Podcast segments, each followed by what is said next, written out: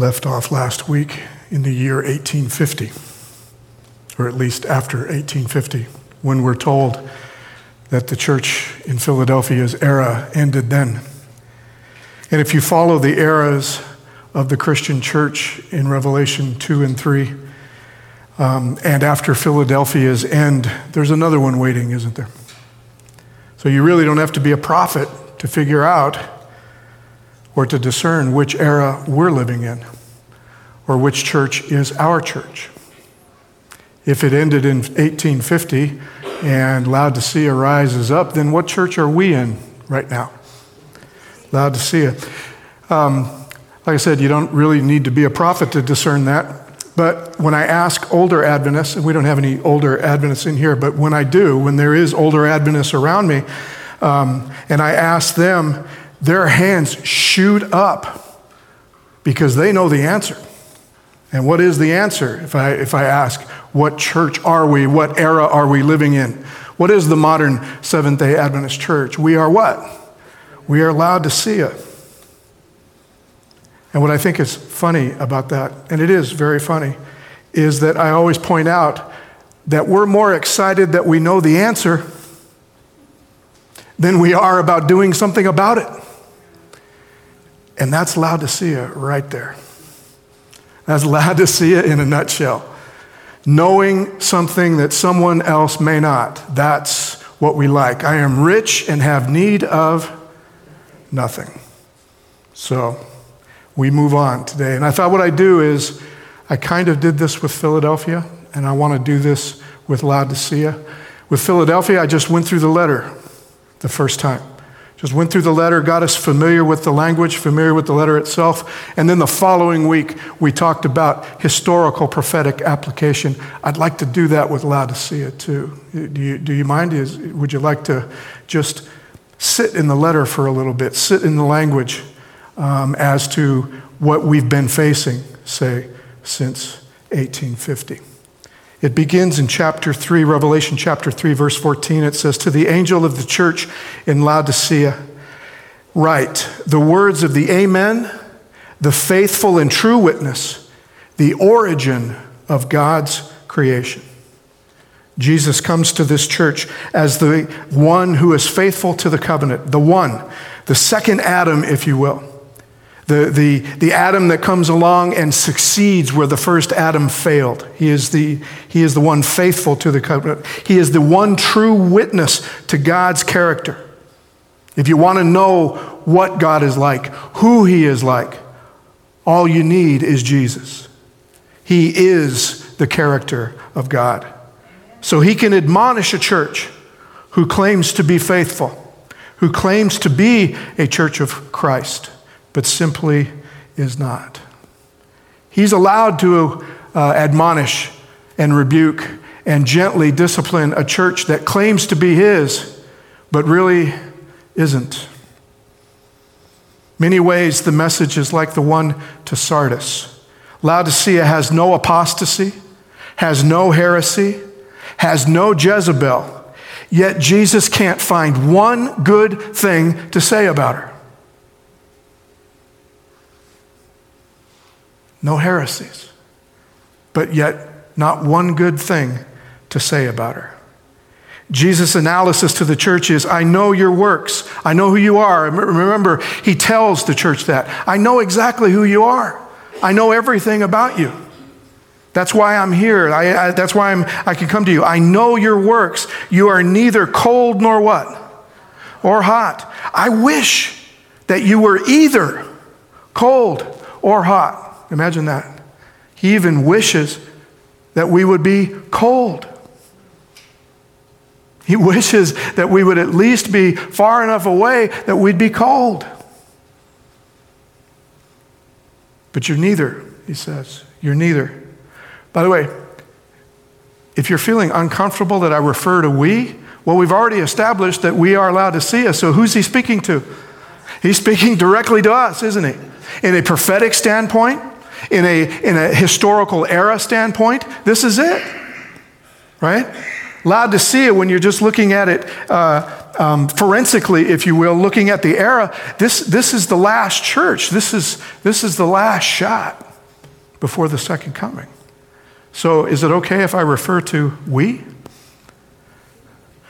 It's not that we don't find elements of the church, of ourselves, in Philadelphia and Sardis and Thyatira. It's not that we don't find those elements. All I'm saying is, is that the era standpoint plants Laodicea right here. We are them. We are Laodicea. I think the message to the seven churches is always for the church in general. But the era in which we are is this is us. Same way that back in 1840, the church could say that we were Philadelphia, except they, they wouldn't because you didn't know that until after it happened. Remember, uh, interpreting prophetic history is just that. The only way to surely interpret prophecy is to interpret it after it already happened, right? So the members of Philadelphia probably wouldn't have even known that they were in Philadelphia.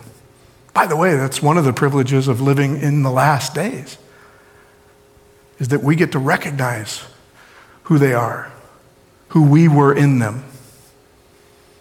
So I'll refer to we, if that's okay. I wish that you were either cold or hot. So because you are what? lukewarm, and neither cold nor hot, I'm about to spit you out of my mouth. Uh, Dr. Jon Paulien, uh, in his uh, fantastic many, many lectureships on Revelation 3 and the seven churches, says this He says, Hot and cold drinks can be refreshing, lukewarm is nauseating. Six miles from ancient Laodicea is the ancient city of Hierapolis. It's the Yellowstone Park of the ancient Middle East. There are areas of huge geysers and boiling springs and terraces with hot mineral water pouring over the sides. These are just a couple of pictures of them. The terraces are so extensive that you can see them clearly from Laodicea, even on a hazy day. The water comes out extremely hot, anywhere from 130 to 150 degrees. The water enters the river by the time it reaches downstream to Laodicea, it's cooled a bit. But guess what temperature it is? It's lukewarm. A further six miles down the river is Colossae. By the time the water gets to Colossae, it's cold. Colossae is where the church of the Colossians was located. Jesus might be taking a cue from the geography of Laodicea. He would have known it. John would have known it. He would prefer that it was hot or cold. But at Laodicea, the water is lukewarm. If we lived in Arizona, especially Phoenix or Yuma, long enough, we know what that's like to jump in that pool in August, right? And we can't wait to get back out. Because you're just kind of floating there. Because it feels like, well, you know what it feels like. Dr. Paulien adds, he says he stayed in a hotel in the modern Turkish town of Pam, Pamukkale, the Hotel Pam. He said it's a very, very special hotel. If you're ever in Turkey, this is a must stay, he says. Series of swimming pools on the hillside filled by one of these springs. And, and uh, it's filled by a fountain uh, taken directly from one of these springs. And the pools are designed to look like these springs, but they all belong to the hotel. They're all man made except for the water. And the series of pools on the hillside are like these terraces. They filter down all the way down. It comes out at 135 degrees. The water cascades down to pools some 12 different levels until you get to a pool all the way down, as the water went all the way down. And as it did, it would cool each a little bit cooler than the preceding one. And finally, there was a waterfall that would cool the pool next to it. And beside it was a modern swimming pool, completely unheated. And it would be cold. He said, Go there and sit one time with a drink and watch and just observe the swimmers and the bathers. Nobody swims in the middle pools. They're all either at the top or they're all the way down at the bottom. We gravitate to the hottest and the coolest when we want our water. It seems the hot and cold are refreshing. By the way, only hot and cold are therapeutic. I never heard anybody, physical therapist or my wife or any provider say, You strained your hamstring, put a lukewarm pack on it.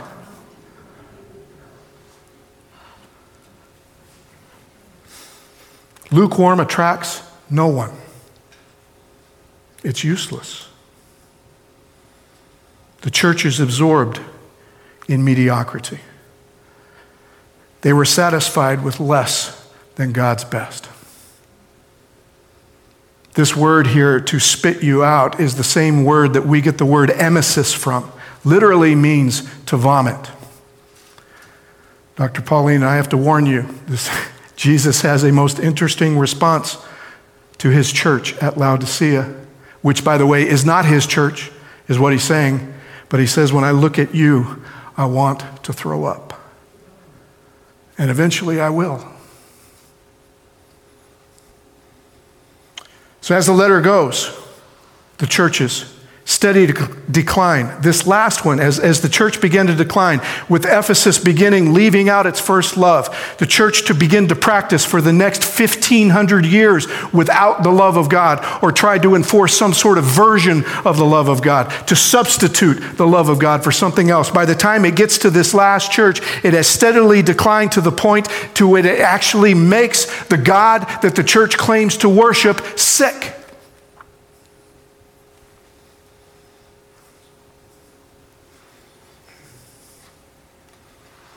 Revelation 3:17 it says because you say this is what makes this is what gets him. This is what causes him to convulse with this. This is what uh, uh, uh, gets him to say this. It's because you say i am rich i have prospered and i what? I need nothing. But you don't realize you don't realize that you are wretched pitiable poor, blind, and naked. See, if he didn't say that, if he didn't say that, then I would just, I would attribute some of my own fallenness to him and I would say, well, the church makes him sick because, you know, they won't worship him, because they, they don't love him, because they're idolaters. That's what makes him sick. No, what makes him sick is that we're dying and we don't even know it. See, and Jesus made sure, he wanted to make sure that none of us ever had to die. And the church is dying and they don't even know it, they won't even acknowledge it. And life is standing right in front of him. Actually, not right in front of him. Life is standing on the other side of the door, wanting to get in. This is what makes him sick. What makes him sick is that the children that he loves are dying and they don't know it.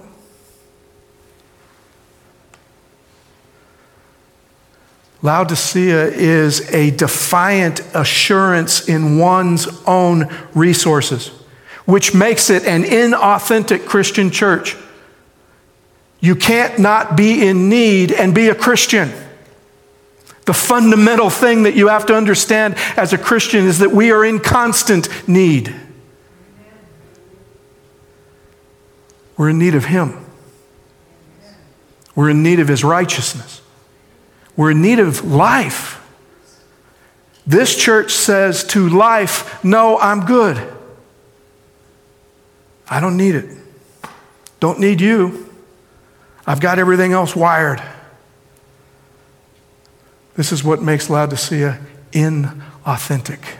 They're not an authentic church. Notice, they have no heresies. They have no idolatry. They're not doing any of those things. There isn't anything bad about this church. It's right because they say that it is. I am rich and have need of nothing. He's not admonishing them like the prophets of old. They're not, uh, they're, they're, they're not uh, promiscuous. They're not, uh, you know, they don't practice licentiousness. They don't have any of those things. The problem is, is that because they believe they don't have any of those things, they don't need anything. And they've locked him on the other side of the door. By the way, a door that Philadelphia opened that he promised would never, ever be shut.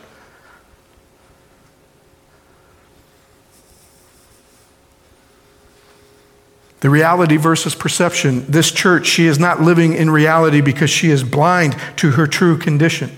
See, it's the opposite of Smyrna.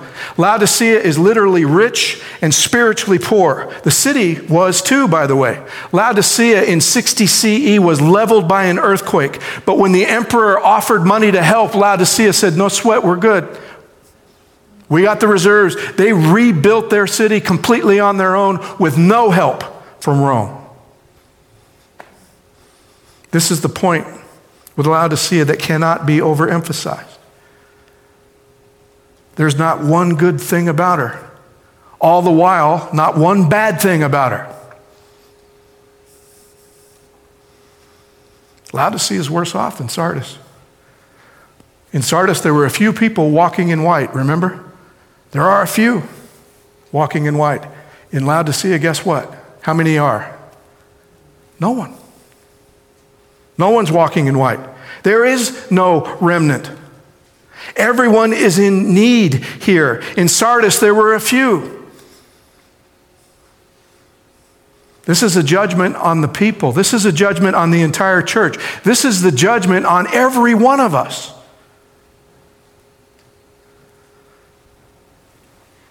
There's no one in Laodicea that is right with God.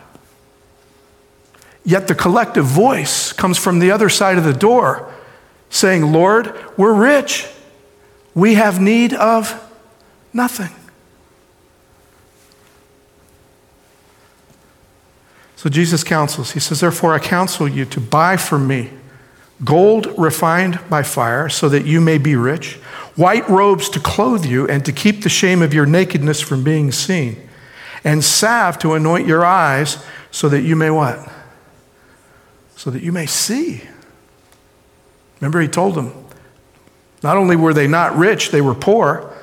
Not only were they not uh, in a place to be envied, they are pitiful, they're pitiable, if you will. And not only do you not see, you are blind. So, first, there's a warning. The warning in verse 16 is I'm about to what? Spit you out. Has he? He has not, has he? Okay, he has not. Very, very important. Very, very important. And I'm not, I, and I'm not here to tell you that we're going to know if he has. See, the problem with Laodicea is they wouldn't even know if he has, right? Why? Because they're good. They're not cold, they're not hot. He could spit us out right now, we wouldn't even know it.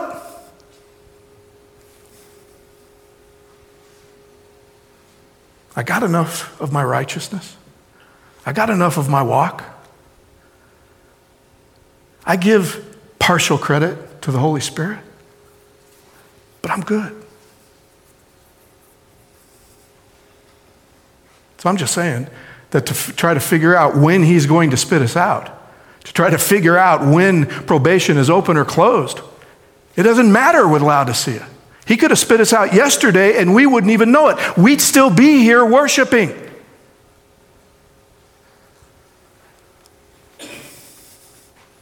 I'm about to spit you out. So is it time to get serious? Okay, it is. It's time to do something about the inauthenticity, if you will. That's our problem. We're not an authentic Christian church. We need to do something about that, right? Either that or we need to quit taking people's tithe.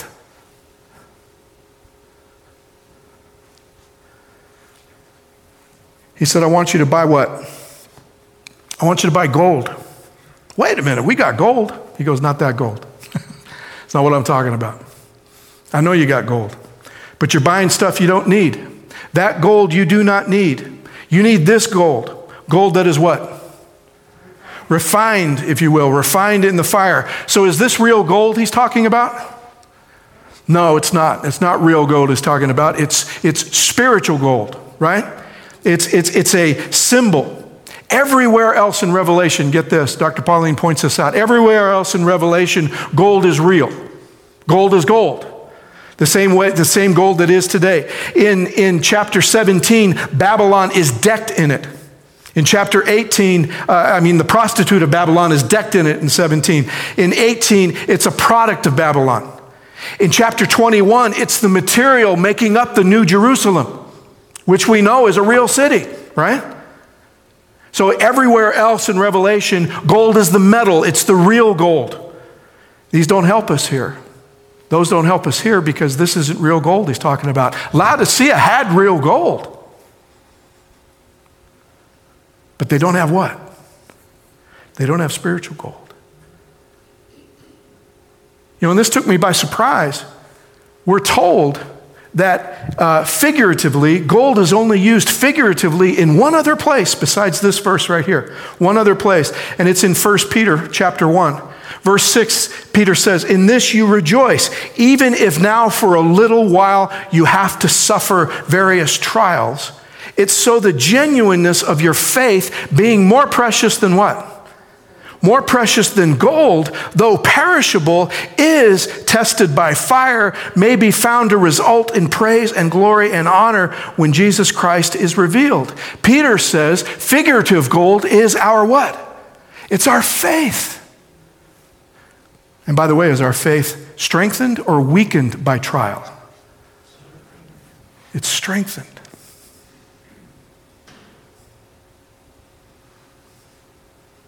Refined gold is faith, which makes it more trustworthy than gold. Oh, man, we're asleep today. Refined gold is our faith, which makes it more trustworthy than gold. There we go. Way to go, Laodicea.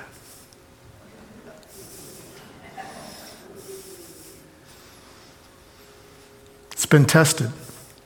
There are many types of faith, but the one that is gold is the one that's been tested.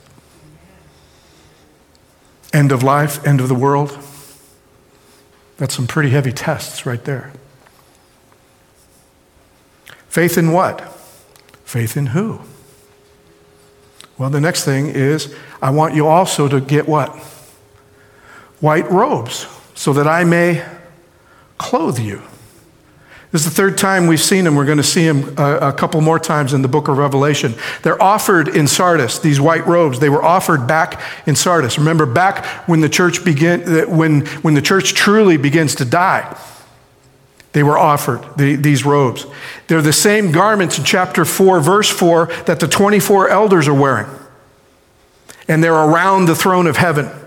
Remember, we pointed that out that those 24 elders are a representative of all humanity, and they are clothed completely in white.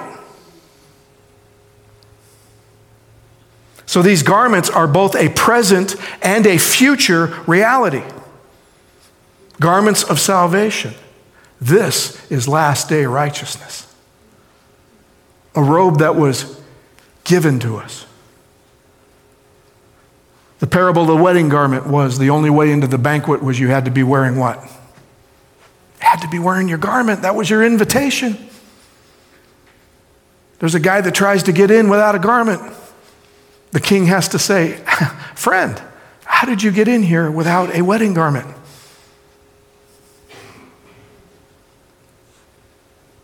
You got to, I always uh, pointed out in that parable too, is that if he had an excuse, don't you think he'd say it?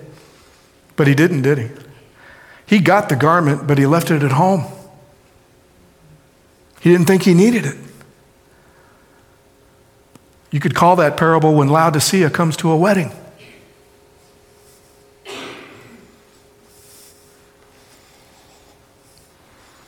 She's a church, but she's outside the kingdom that Jesus came to bring. She's very well inside the kingdom that is here. Very well inside. We do very well in the kingdom of the world, apparently. They've got money, they've got everything they need. I'm rich, I have need of nothing. They do very well in this kingdom, but they can't get in to the kingdom that Jesus brings because they won't put on their what? They won't put on their garment.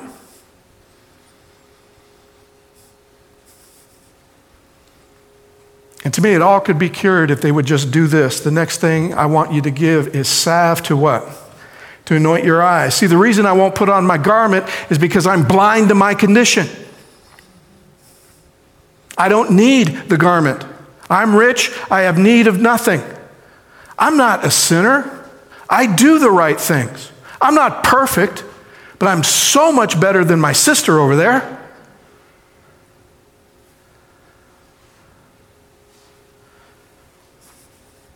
See, their greatest problem is their inauthenticity. See, the remnant's true attraction isn't that they are not uh, isn't that they are perfect, or it's not that they are uh, sinless, or it's not that they are righteous. It's they are sinners. They are fallen. They have no righteousness, but they know it. They see it. They see their condition. And when they see their condition, you know what they do? the gold that allows them to believe that they can have righteousness and that they can have the robe, they, they then are able to see that, so they ask for it. They put the robe on, they hold their hand out. He fills it with righteousness and gold. The authentic church doesn't uh, appeal to people because of their goodness. They appeal to their people because everyone is bad. We all need Christ. And the only way that we can truly invite other bad people is to admit that we were too. But if we don't let Him salve our eyes and let us see our true condition, poor, pitiable, blind, naked, then we'll continue to walk around in whatever pitiful robe it is that, think, that we believe gets us anywhere.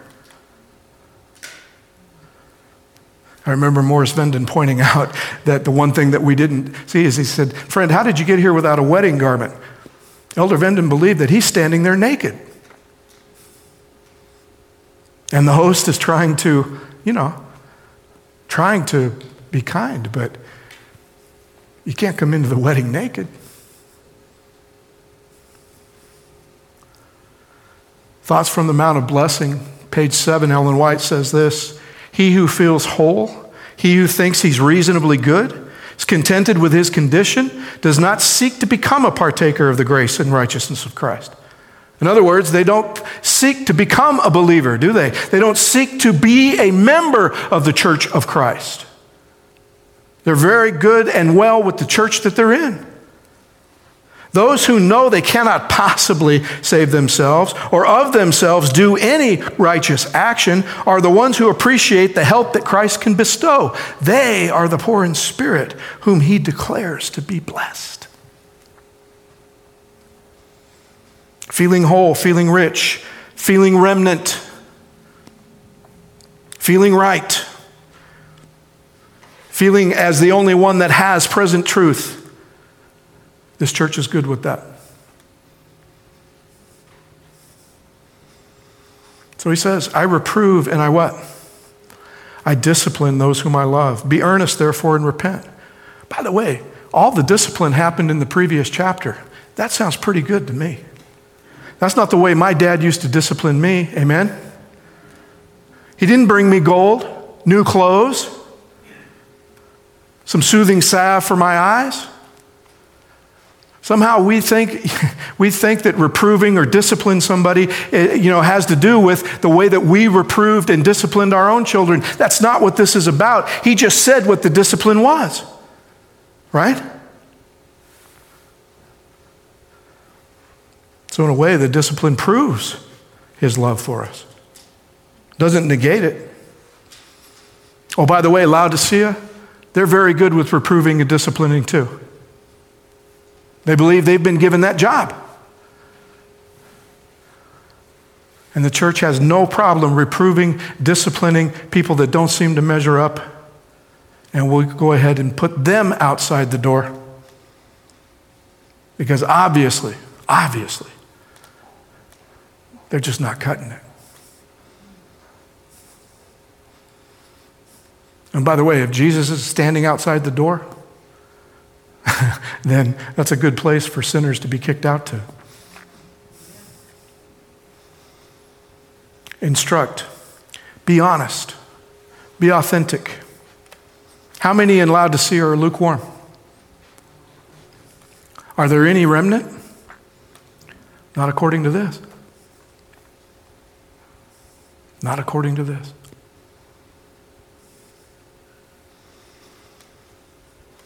Paul points it out too in Romans.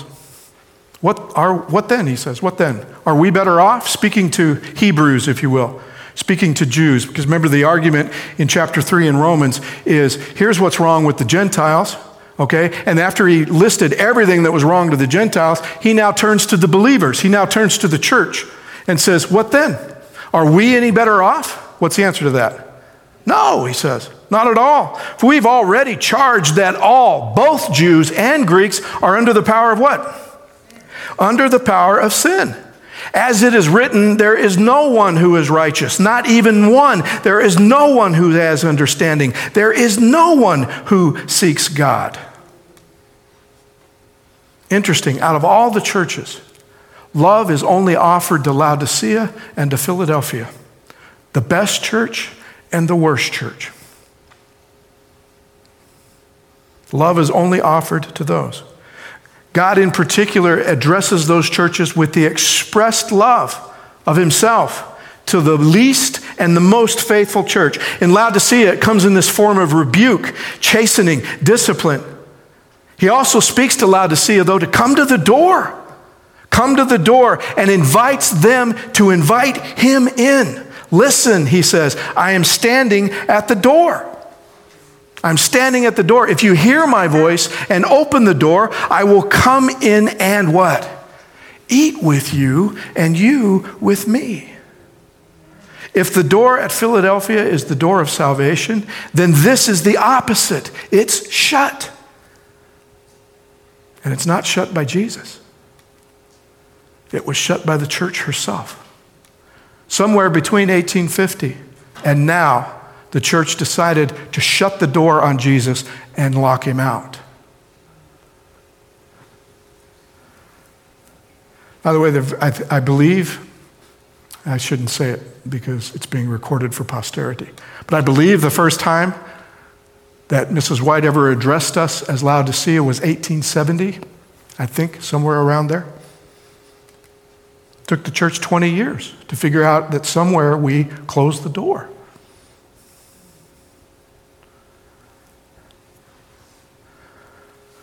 He's just asking to be invited in. For what? For a spanking? For a tongue lashing? For some sort of uh, uh, penance to be given? To have a what? To have a meal. Let's eat.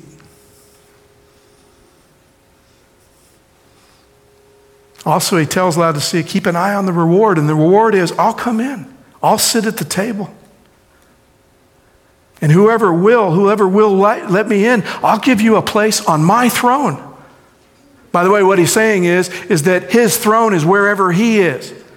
If he's sitting with you at your table, that table is now the throne of all heaven. That's why he can promise the throne. It's not a chair, it's Him. The reward is Jesus. The worst church gets Jesus. This should be encouraging to us. David one day was thinking of the Father, and in Psalm 13, he writes it down. He says, You know what, Lord, my heart is not lifted up. My eyes are not raised too high. I do not occupy myself with things too great and marvelous for me, but I've calmed and quieted my soul like a weaned child with its mother. My soul is like the weaned child that is with me. Do you think you could ever be worthy of what God has to offer? Yet here, the ones farthest away are the ones encouraged to take the steps to rejoin Him. I've kept my feet on the ground. I've cultivated a quiet heart. Like a baby content in its mother's arms, my soul is content. If David, being who he was and who he is when he writes that, with his record, he can be a baby content in God's arms? Be as content as a baby is in his mother's arms with his record? So, what happened to God's church? What happened to us? To the one he conquers, he says, to the one who conquers, I will give a place with me on my throne, just as I myself what? Just as I myself conquered and sat down with my Father on that throne. See, he doesn't conquer the way that we want to conquer. He doesn't use the cross as a weapon. He doesn't use his power as a weapon. You want to conquer? Sit and eat. That's a war I want to be in. Sit and eat? Really? The church has tried conquering every other way in the past 1600 years. Every other way. And as a matter of fact, doing real conquering. But all we have to do is to come in and uh, let him in and what? We don't even have to go to his house, he comes to ours.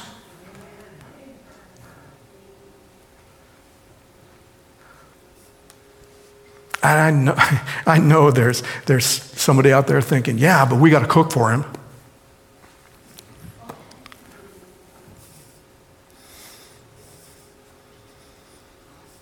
We have taught that what conquering means means some sort of conquering on our own. Faith plus works, human effort plus the power of the Holy Spirit. One day we'll get there. Just try harder, just keep doing it. Jesus said, No, your conquering is my conquering. I've already conquered. Have a seat next to my conquering. Be in my conquering. What has to be conquered is my inauthenticity that I don't need, that I can conquer. That's what he wants to open my eyes to. We take our place with him because he has conquered.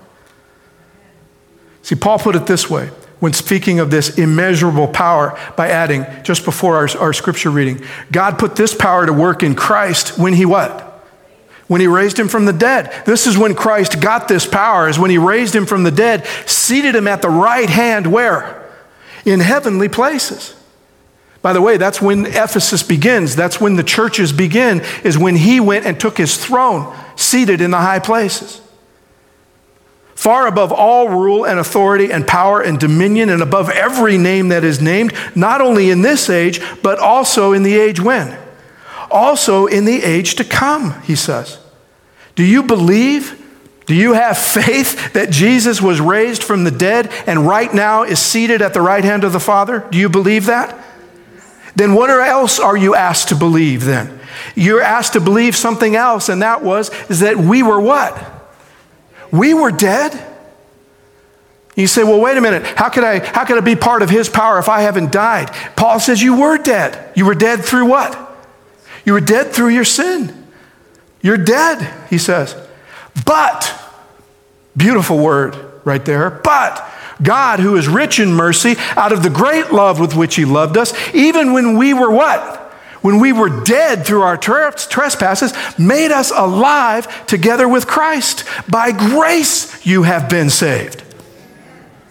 And raised us up to be with him, seated us with him in the heavenly places. That is Christ Jesus. Wait a minute, Lord, when did I die? You died when I died. You died in your sin, I died for your sin. When was I raised up? When was I resurrected? When I was resurrected. And I didn't resurrect you and just leave you in that pew right now, right now in some sort of realm somewhere. You're not seated here. We are seated with Him in heavenly places. In, in a way, we're not even here.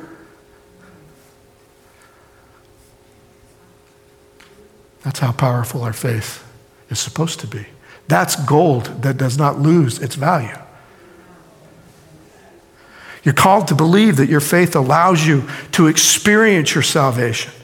Not just your justification, but also your sanctification, your holiness. That no matter where we are in our pursuit of holy things, by the way, holy people that are righteous in Christ do pursue holy things. But no matter where we are in our pursuit, you can believe that you are actually seated already in heavenly places with Jesus Christ.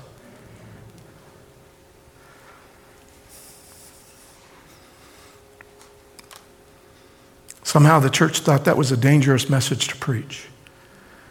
You can't tell people who are stumbling in sin that they're already saved in Christ. That's just going to lead to a bunch of trouble.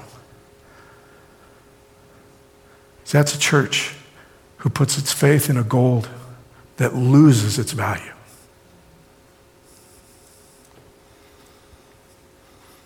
So Paul's saying, in Christ, you are righteous. In Christ, you are holy. In Christ, you have conquered. To everyone who what? Who conquers, I will give a place with me on my throne, just as I myself conquered and sat down with my Father on his throne. You're going to learn it in Hebrews as you get to chapter 10. Paul, uh, uh, the author of Hebrews, says it too. Every priest stands day after day in his service, offering again and again the same sacrifices that can never take away sins. But when Christ offered for all time a single sacrifice for sins, he sat down where? At the right hand of the Father. Do you believe right now that Jesus Christ is in heaven as our heavenly high priest?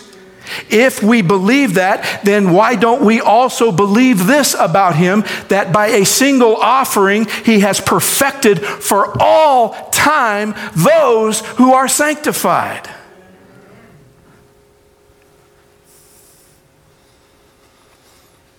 Power of the cross happened, yes, in a point in time. There was a point in history where the power of the cross was manifested. That day, 33 CE, all time, all who had faith before, all who have faith to come after, all who had faith in and then, and now until the second coming, it's all because the power was manifested in that one single offering. From the one who was, the one who is, and the one who is to come. Remember what Jesus offers. Every day, wake up, accept the garment that he gives, take the gold that he gives. Put on the eye salve. In fact, do that first. Show me, Lord, my need. Because I'm tempted to walk out this door rich and of no need. I'm tempted to walk out this door and look at somebody else and judge them for the sin that they don't seem to be able to overcome. I'm tempted to walk out this door and tell people that if they just got their act together, they would belong in my church.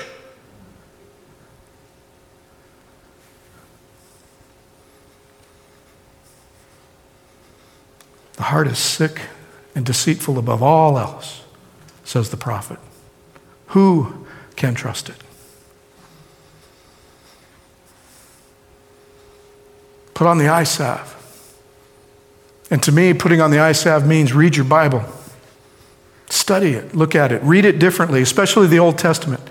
Look at the characters that you're reading about. Note who they are. Note how they're described. Note that they're completely authentic before God as who they really are. The anger of Moses, David, the two biggest characters in all of Judaism, in all of Israel, are Moses and David. They were both murderers. And they have the nerve and the audacity to look at God and say, Show me your glory.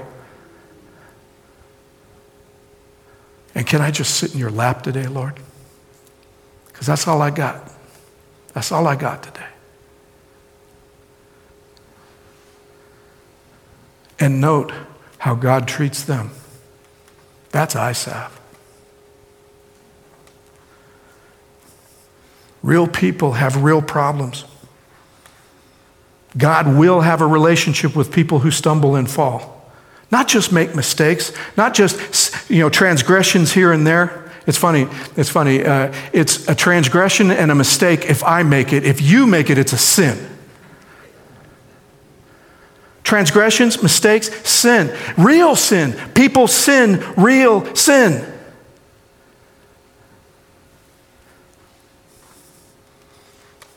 And what are we telling them where they belong when they do?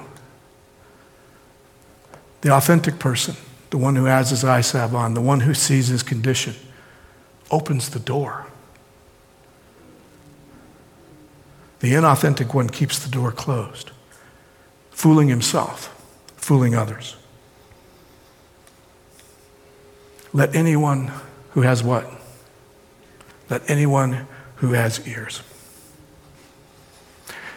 By the way, we all have to go down this road of self discovery. We need to figure out exactly who we are. I found a way. Others have found a way in recovery and, and that type of journey. There are, are, thousands of ways to be able to do this. One thing I have to tell you, though, is don't do it alone. Number one, don't do it alone. Number two, don't do it without putting on the eye salve. Number two, don't do it without knowing exactly how God feels about you. Because if you go self discovering your sin and your sinfulness and your deception without first studying how God feels about you right now,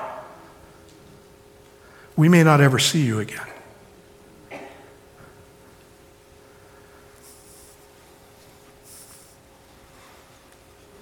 Prophet Zechariah was shown a vision one night. He said, I saw the high priest Joshua standing before the angel of the Lord, Satan standing at his right hand to accuse him. And the Lord said to Satan, The Lord rebuke you, O Satan. The Lord has chosen Jerusalem, rebuke you. Is this not a man that has been plucked from the fire? He's filthily dressed. There isn't any hiding as to who he is. He may be Joshua, he may be the high priest, but he's absolutely filthy. Satan has accused him. God comes back to Satan and say, "You think you know him? You think you know who he is? You think I made him high priest because I didn't know who he was? Get your hands off him. I know him. I chose him. I pulled him right out of your accusations. I gave him something to believe. And I tried to show him to a church that would show him the same.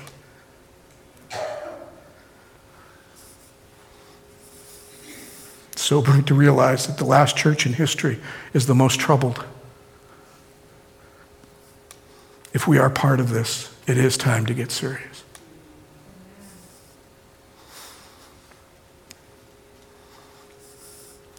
The church has looked for a substitute for love ever since the first century. I have this against you. You've abandoned the love that you had at first. The church has tried everything. They tried to purify doctrine, create orthodoxy. When that didn't work, they gave in to idolatry. They began to use the worldly power. They weaponized the cross and they created Christian empires, Catholic and Protestant. They have, will, and continue to create this American Christian empire to try to promote harmony, but they're still using the same power, fear, and coercion. This one's just wrapped in a flag. The church, just the church, try to separate ourselves from all of that, try to be uh, not uh, in the, be in the world but not be of it. What about the church? What did we do? What did we do with the wonderful doctrines and the truths that we had? Did we give the love of Christ?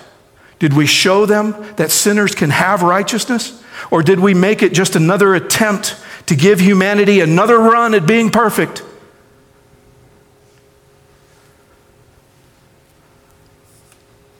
And a little dose of fear in case you don't become perfect. But we proclaim Christ crucified, Paul says. A stumbling block to the church a stumbling block to the believers, foolishness to Gentiles. Satan's purpose is to bring about an eternal separation between God and man. But in Christ, we become more closely united to God than if we had never fallen. Ellen White, The Desire of Ages.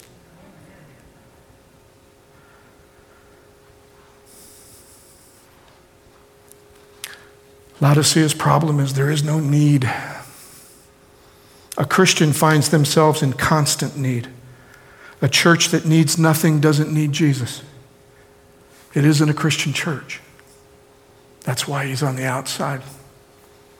Do you remember Sardis was dead, but they had a reputation for being alive? Note, Laodicea doesn't even have the reputation. We can say it all we want. We can say that we are remnant, uh, true church of God, uh, the last church of God in, in, in Bible prophecy, so forth and so on. We can say it all we want, but we don't even have the reputation. Jesus said, You think you have a reputation, but that attracts no one. People were attracted to Sardis because they had a reputation. The Reformation said, We've got new theology. We found Jesus again. Come join us. They at least had a reputation that attracted people. Laodicea doesn't even have a reputation.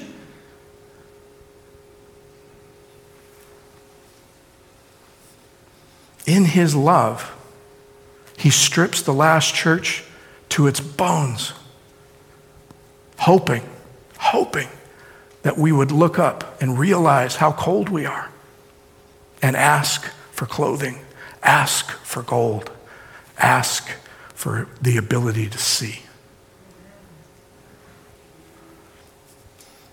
People can't accept forgiveness if they don't think there is anything to forgive. And the worst part of it all is that we will always look down on folks who really do need. You can't love people that you look down on. No one was ever won to Christ by a position of moral superiority. We can't nurture people who need because we just can't figure out what's wrong with them. What's wrong with those people? Let anyone who has an ear listen to what the Spirit is saying to the churches. As I pointed out last week, all we have to do is open the door. Individually, yes. We all need to do it. But the beautiful thing, too, is we all get to do it together, too. We get to go to the door together. We get to put our hands on it together and open it up and let Him in. The cure to Laodicea is Him. Not our righteousness, but His. To become unlukewarm like, to become hot, all we have to do is open the door. Because once he comes in and sits down, that's nothing but heat right there. Amen? Thank you for holding on there with me. Laodicea.